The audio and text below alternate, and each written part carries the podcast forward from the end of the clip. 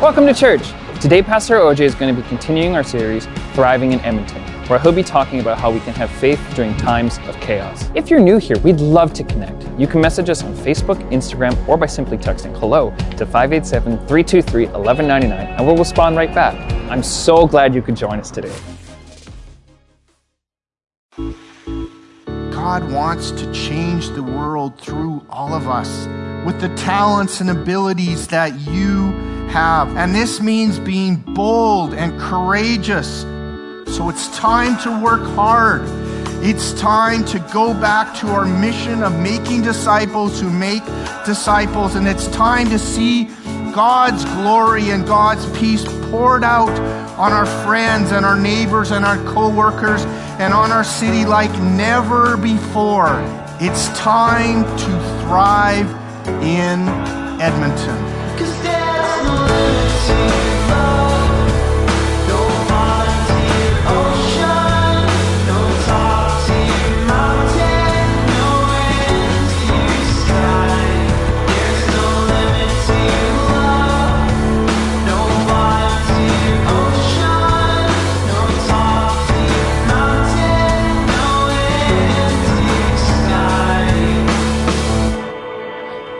Morning.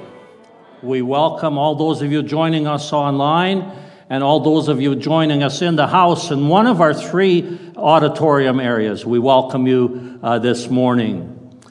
We've had another amazing week. I don't know about you, but God is so good and He's doing so many good things all the time. Today we celebrate another person coming to Jesus Christ. You can see the light on behind me. Another person came to Christ this week. Praise His name. Wasn't that baptism amazing? Yeah. What an amazing testimony. Praise God for his faithfulness. And I just want to make an appeal to those of you who may be joining us online or those of you who may be in the building.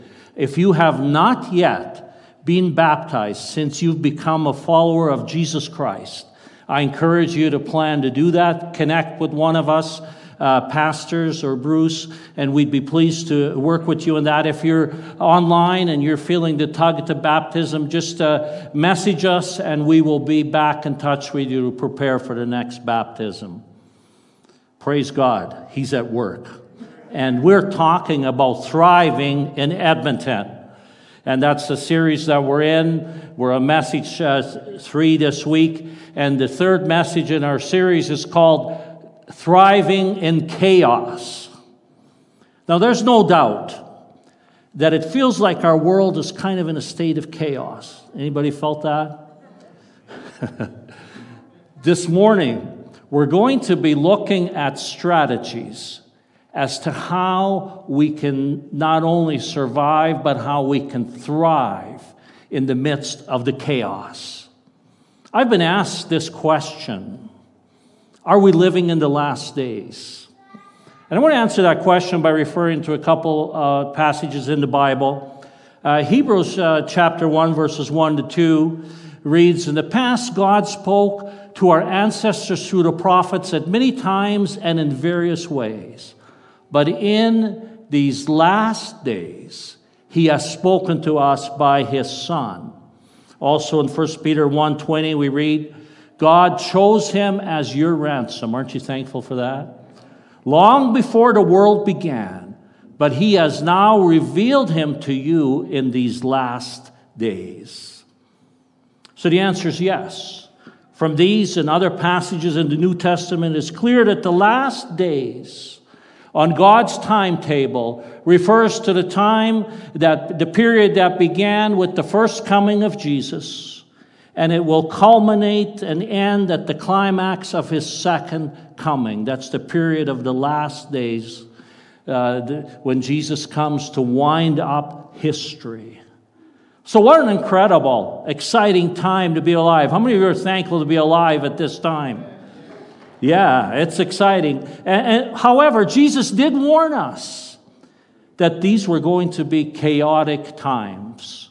Matthew 24, verses 6 to 7, Jesus said, And you will hear of wars and rumors of wars. See that you are not troubled, for these things must come to pass, but the end is not yet.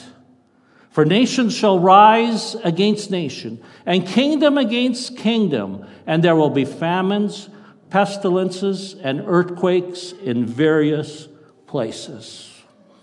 So Jesus said these chaotic times must come to pass. However chaotic they may seem to us, they will continue to be part of the human experience. Why? Well, because sin came into the world through the rebellion and disobedience of man, and all creation has been subjected to, the, to frustration, subjected to the fall of man, subjected to sin. The good news, that's why Jesus came the first time to shed his blood for the forgiveness of the sins of mankind. And that's why he's coming back a second time to restore all that is marred and all that is broken. Praise his name. Pestilence. Pestilence is probably a word we don't use a lot. Uh, the definition is a contagious or infectious epidemic disease that is virulent and devastating. The different plagues and pandemics that man has dealt with in the past and will continue to deal with in the future are part of this brokenness. But we read in Matthew chapter 24 and verse 8, but all this is only the first of the birth pains, with more to come. Now, we have six children, as you know, eight grandchildren, but six children. So I've had some experience with birth pains. Well, actually, let me clarify. to be more accurate, my wife had the direct experience with the birth pains and I was there to support her through it. I remember one time we went into the hospital late in the evening, experiencing contractions, birth pains. And you know, they came and went all night. We were there all night. We were quite embarrassed to walk out in the morning with, our, with the suitcase, and baby had not come. They sent us home. They were just birth pains. The birth wasn't ready to happen yet. There would be more birth pains to come on another day that would lead to the birth. In a similar way, our world is continuing to experience the birth pains in preparation for Jesus coming back. And like birth pains, the chaos will continue to increase both in frequency and severity until Jesus comes back. So the question is so, how do we thrive during birth pains? How do we thrive in a world in chaos? So, to process this question, I want to go to the Old Testament, to a book in the Old Testament, and the prophet. Uh, the book is named after the prophet that wrote it, and uh, it's kind of an interesting name, Habakkuk. Can we say that together? Habakkuk? Anyway, Habakkuk had gotten some very difficult news from God about the chaotic times that were ahead. God had told Habakkuk about the coming invasion by the Babylonians. So Habakkuk, the prophet, knew what was coming upon him, and he knew what was going to come upon his people. And this is how the news impacted him. He said, I heard, and my heart pounded, and my lips quivered at the sound Decay crept into my bones and my legs trembled. He was so afraid that his fear even impacted him in a physical way. Certainly, there's a lot of fear in our world today, right? And the fear will continue to increase in frequency and intensity even as the birth pains increase. As a matter of fact, Luke chapter 21, verse 26 tells us about that. It said, Men's hearts will be failing them from fear and the expectation of those things which are coming on the earth, for the powers of the heavens will be shaken. So, my question this morning is what's your strategy for dealing with the fear of the things that are happening in our world and the things that are coming? What is your strategy for managing birthing pains? In our pregnancy, we went to what they call prenatal classes. Anybody been to those? Kind of classes where they're teaching uh, all about the birthing process and how to manage the labor pains and how the husband's supposed to be the coach to kind of work through that with your wife. And uh, so we took those birthing classes. And you know, when you go into the birthing process with a strategy, the birthing pains are not so fearful because you have a strategy going into them. So God had told Habakkuk about how his country was going to be invaded, plundered, and how his people would be taken into captivity. But God also told him how the story would end. He reassured Habakkuk that he would judge the Babylonians for their sins and that he would ultimately deliver his people. So, in the midst of his fears, Habakkuk had hope and he focused on the end outcome. And here's what he said in verse 16 He said, Yet I will wait patiently for the day of calamity to come on the nation invading us. Now, the phrase wait patiently comes from a Hebrew word which would contain the meaning to rest or to settle down or to remain. Settle down. And I believe that's the word God would have for us even right now is settle down. Rest. It's actually the same word we find in the Ten Commandments where God tells us to rest on the Sabbath day. It's also the same word we find in the narratives about the promised land, where God promised to give the Israelites rest from their enemies in the land. So, the translatable principle we learn is to rest in the Lord during times of chaos. So, Habakkuk, he determines to rest in the Lord, waiting patiently for God's deliverance. So even as our world gets more and more chaotic, and as we get closer and closer uh, to the coming of Jesus, we are to be encouraged. And remember, Jesus said, See that you are not troubled. Don't be troubled. For the, all these things must come to pass, but the end is not yet. Don't be troubled. They're birth pains. Rest in the Lord. Wait for his deliverance. Be encouraged. Luke 21 28 in the NIV version puts it this way When these things begin to take place, stand up, lift up your heads, because your redemption is drawing near. Praise his name. And you know, redemption can actually be translated deliverance. I like the way the contemporary English version uh, puts this same verse. It says, When all of these things starts happening. Stand up straight and be brave. You will be soon be set free. So we know, we know these things have to come to pass.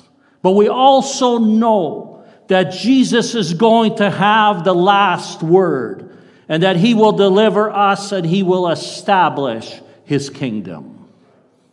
Habakkuk knew that even though there was difficult and chaotic times ahead for him and his people, he knew that God would bring the deliverance. My wife Barb, that's Barb in the front row with the white uh, jacket on, for those of you that don't know her. And uh, I know I married up, but that's a good thing, right? My wife Barb uh, was able to endure the uh, birth pains in anticipation of the joy that would be ahead with each of our children being born. She was able to, she was looking forward to the children being born, she was able to go through the birth pains. And I actually remember when the first one was born. When the first child was born, Michelle, I remember Barb saying almost immediately after she was so overcome with joy, she said, I can do this again. and you know, she did five more times. Such joy, willing to endure the pain, the birth pains for the joy of the birth. Habakkuk then goes on to make some of the strongest expressions of faith and trust in God that we find in the Bible. And he gives three different scenarios of faith. First one we pick up in verse 17a. And he says, So though the fig tree does not bud and there are no grapes on the vines. And you're saying, Hey, just a minute. I don't have a fig tree. In my, how many's got a, who's got a fig tree in their backyard? Nobody? of course not. So, uh, how does this apply? It's imagery, it's a metaphor, it's figurative. Buds or blossoms on a tree are a visible sign of hopes to come. My wife's really into gardening and she's all in flowers and all of that, and she's watching. She watches for the buds or the blossoms. Because it's not just a blossom, it's not just a flower, it is a tangible sign that the figs and grapes are coming. However, in this scenario, there are no signs for the future. The fig tree does not bud, there are no grapes on the vine. This represents that there are no visible signs that the things you are hoping for in the future will ever come to be. Do you have hopes and dreams for the future? But there's no visible signs they will ever come to be. Do you ever feel like saying, God, God, please give me a sign, just a little sign, just some type of hope that something's going to change, something just to hold on to? Well, then you know how, how Habakkuk felt. And he would tell you, this is what he would say to you when you have nothing to hold on to for the future, hold on to God, for that will be enough. He says, trust God no matter what. And then he goes on right to the next scenario. He says, though the olive crop fails and the fields produce no food. Now, the olive crop and the fields refer to the things that you are trusting in the present. They are a symbol of your present means. But in this scenario, what you are trusting, the olive crop fails, the fields produce no food, the things you are trusting in the present fail. Now, the word that's translated a fail here from the Hebrew contains the meaning deceive, disappoint, fail. The things you're trusting that, that they look like they're going to come through, they fail. The idea is like this you planted and cultivated the fields. You worked the lands. You tended the crops. And now it's finally time for harvest. And you're excited about that. And then a hailstorm comes. And all that work, all that effort, it all comes to nothing. Or maybe let me bring it a little closer to what's happening in our world right now and to a number of us right here this morning. You get laid off after years of faithful service to the company. You lose your job and you have no current source of income. You take all your hard earned money. You invest your money in what looks like a very balanced portfolio, and the market collapses. Or you put years into a relationship with another person and now that relationship comes apart.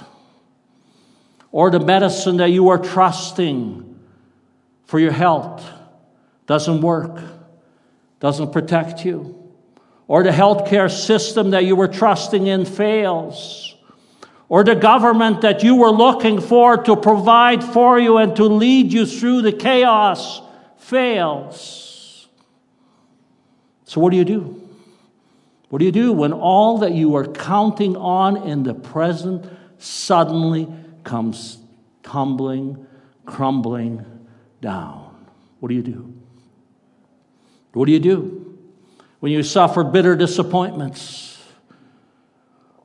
Here's what Habakkuk says He says, Though the olive crop fails and the fields produce no food, trust God no matter what. Then the third scenario that he lays out in verse 17c, he says, Though there are no sheep in the pen and no cattle in the stalls, See, the sheep and the cattle in this metaphor refer to the things you are trusting from the past. They are a symbol of your reserves. But in this scenario, you have no more reserves to fall back on. There's no more sheep in the pen. There's no more cattle in the stalls. Or to put it in today's term, there's no more money in the bank. There's no more equity in the house. You've taken out all the equity. Your friends and family have helped you all they can, and your credit cards are maxed out, and your physical strength is failing. It's gone. Your emotional strength is gone. Your reserves are all used up. So, what do you do? What do you do when all your reserves are gone and you have nothing to fall back on? Habakkuk would tell us Fall back on God, and He will hold you up. Though there's no sheep in the pen, no cattle in the stalls, yet I will trust the Lord. Praise His name. And then he goes on in verse 18 with this radical verse. And he says, Yet, yet, I will rejoice in the Lord. I will be joyful in God, my Savior. Praise his name. Habakkuk says, Though you have no visible hope for the future, and what you are trusting in for in the present has failed you, it's let you down, and you have no reserves from the past to fall on, still rejoice in the Lord. Why? Because He is God, He is all powerful, He is almighty, and He is always good, and He is our Savior. And He will deliver you. He will deliver you in His time. We find this instruction in the New Testament in 1 Thessalonians 5 16 to 18. Rejoice always, pray continually. Give thanks in all circumstances, for this is God's will for you in Christ Jesus. Now, Paul is not talking about our feelings here. He's addressing our mindset and he's addressing our focus. Folks, I'm hearing so much anger. I'm hearing so much complaining. I'm hearing so much fear and division in our world today. Social media is filled with endless rhetoric Let's stop all the rhetoric and let's adjust our focus to focus on Jesus.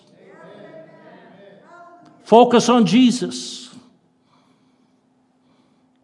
Now, certainly, there are many circumstances that can bring sadness, grief, sense of bewilderness, and frustration in the chaos. I get it, for sure. I experience it. So I don't believe Paul is saying to us, just put on a happy face.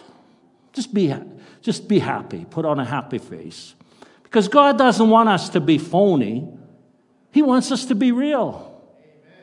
And you know what? Sometimes we don't feel happy with what is happening, but joy is deeper than happiness because it is unrelated to the circumstances of life, and it is anchored in our relationship with God. Let me say that again joy is deeper than happiness. It is unrelated to the circumstances of life, and it is anchored to our relationship with God. It is the exhilaration of the Spirit that derives from a deep seated confidence in God's incredible love, in His power, and in His work in our lives. Folks, the deeper our roots extend in our relationship with God, the more joy we will know. So if you're still putting your confidence in your own abilities, if you think you can do it on your own, or if your faith is only an academic issue and is not a vital relationship in your life, you will never experience this kind of joy. See, the joy of the Lord in our lives is vital to finding the, the strength to thrive in a time of chaos. Nehemiah 8:10 tells us, "For the joy of the Lord is your strength." The joy of the Lord is our strength. So notice what happens as Habakkuk chooses to focus on the joy of the Lord. Tells us in the next verse, in verse 19, here's what he says. After he focused, says, Yet I will rejoice in the Lord, then he says, The sovereign Lord is my strength. Strength comes to him. The guy that started in the beginning of this, these verses uh, in fear is now saying, The joy of the Lord is my strength. He makes my feet like the feet of a deer, and He enables me to tread on the heights. Habakkuk was about to go through some very rough times. The thought of it had scared him so much that his heart pounded and his legs just trembled and shook. Yet, as he trusted and rejoiced in God in the midst of the difficult circumstances, he found strength from God to deal with the difficult chaos ahead. So, the translatable principle for us is find strength in God to thrive in the midst of chaos. So, what is this strength that God gives us? What does it look like? Well, Habakkuk had painted a really I think, a really neat uh, image, a picture of a female deer running, if you can picture this, a female deer running on the heights of the mountains, steady, sure footed, uninhibited, and unafraid, full of freedom, full of confidence as she scales the heights. Do you long to enter the high places with God? Well, then find your strength in Him and He will take you to heights. He will take you to places you could never imagine. And you will thrive in the midst of chaos. Praise His name. The prerequisite to beginning to thrive in life at all, just beginning to thrive in life, is a personal relationship with God through Jesus Christ. That's where it starts. Jesus came to this earth, took upon himself the form of humanity, walked among us, allowed himself to be crucified, because that was part of the reason he came, shedding his blood for my sins and for your sins. Jesus came to bring life and to bring it more abundantly. He came to bring life so that we can thrive. And if you're here this morning on the main floor, in the upper balcony, if you're in our lower auditorium, or if you're watching this online, I want to lead you in a prayer. I want to lead us all in a prayer where we open up our heart to Jesus. And if you've never invited Jesus to come into your life, I invite you to do that as we pray this prayer. And this is the beginning. This is the first step to begin living a life where we will be able to thrive. So let's pray together. Lord Jesus, thank you. Thank you for going to the cross and dying for me. Lord Jesus, thank you that you rose again on the third day. Lord Jesus, thank you that you are knocking on the door of my heart, my mind, will, and emotions. And today, Lord Jesus, I open the door and I invite you in.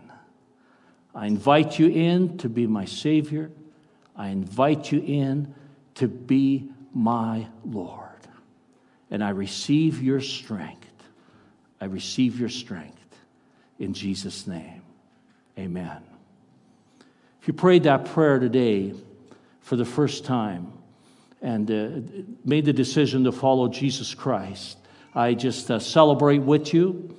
It is our desire to be an encouragement to you in your newfound faith in Jesus. And coming up on the screen is a, is a telephone number. If you can take out your cell phone, and if you can just text life to 587 323 1199. And as you uh, text life to that number, you will find there will be a screen that will come up that you can just enter some brief contact information, and that will allow us to be able to get a online resource to you which is called next next steps which will be very helpful to you in your newfound faith journey in jesus christ. Praise god. Thank you for making that decision this morning. If you're here in the house or downstairs come and connect with me afterwards. I would love to meet you. And i also have that resource i could share with you in booklet form. Praise god. Let me ask you the question is it possible to thrive while having birthing pains? One of the most memorable walks I remember having with my wife, Barb, was actually while she was experiencing significant birthing pains. Her, con- her contractions had begun, so we drove to the Misericordia Hospital and we checked in, and we were up in the room where we, where we checked in, and we were staying there. And uh, then we got the idea why don't we go out for a walk? By the way, I'm not necessarily recommending that this is what you should do, or if, or I don't even know if you could still do this today. This was quite a number of years ago. Anyway, we went out for a walk. We went out to the parking lot, and then we got the idea we should go for a walk in the river valley. We were already checked in, so no problem there. We got into our car, drove down to the river valley. And it was this beautiful fall day. I remember it so well. Beautiful fall colors. It was stunning and it was beautiful. We walked, we talked, we enjoyed the fall colors and God's creation, enjoyed each other. And the beauty of the river valley, while all the while Barb was experiencing increasing birthing pains. She was thriving in the beauty of the moment while the birthing pains were increasing and we were anticipating the birth of our child. Suddenly she said, You know what? We got to get back there right now. So we went back, went up to the ward. I don't know, nobody said anything. We, we were checked in and ready. About 20 minutes later, our sixth child, Krista, was born. Yes, we can thrive while we're having birthing pains. Folks, we are anticipating the most glorious event of history in the return of Jesus Christ. A time when he will permanently establish his kingdom and when, when all of the harmful and ugly effects of sin and pain in this world will come to an end. So, even as we go through various birthing pains, let's continue to look forward to the end of the story. However, meanwhile, the birthing pains will continue, so we need to thrive in times of chaos.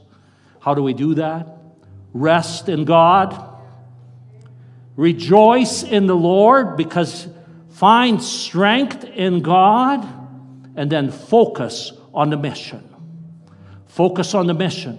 And that is really, really important. I believe we shouldn't be focusing on all the chaos. We need to be focusing on Jesus and his mission. Matthew 28 19 to 20, the last words of Jesus prior to his ascension. He said, Therefore, go and make disciples of all nations, baptizing them in the name of the Father and the Son and the Holy Spirit. That happened this morning. Praise his name and teaching them to obey everything I have commanded you. And here's this incredible promise. And surely I am with you to the very end of the age. He said, I'm with you to the very end of the age. When's the end of the age come? Matthew 24 14 says it very clearly. And the good news of the kingdom will be preached throughout the world Folks, we're just entering into the time, I believe, of one of the greatest moves of God in the history of this planet. People are coming to Christ everywhere, everywhere. It's incredible what's happening. And you know what's going to happen? All nations will hear. The word that's translated nations is ethnos. All ethnic groups will hear the gospel of Jesus Christ, and then the end will come. So let's continue to focus on the mission. Let's stand together. Thanks for joining us. If you need anything, do not hesitate to contact us. You can find more information on our website or on Facebook, YouTube, and Instagram. We'll see you again soon.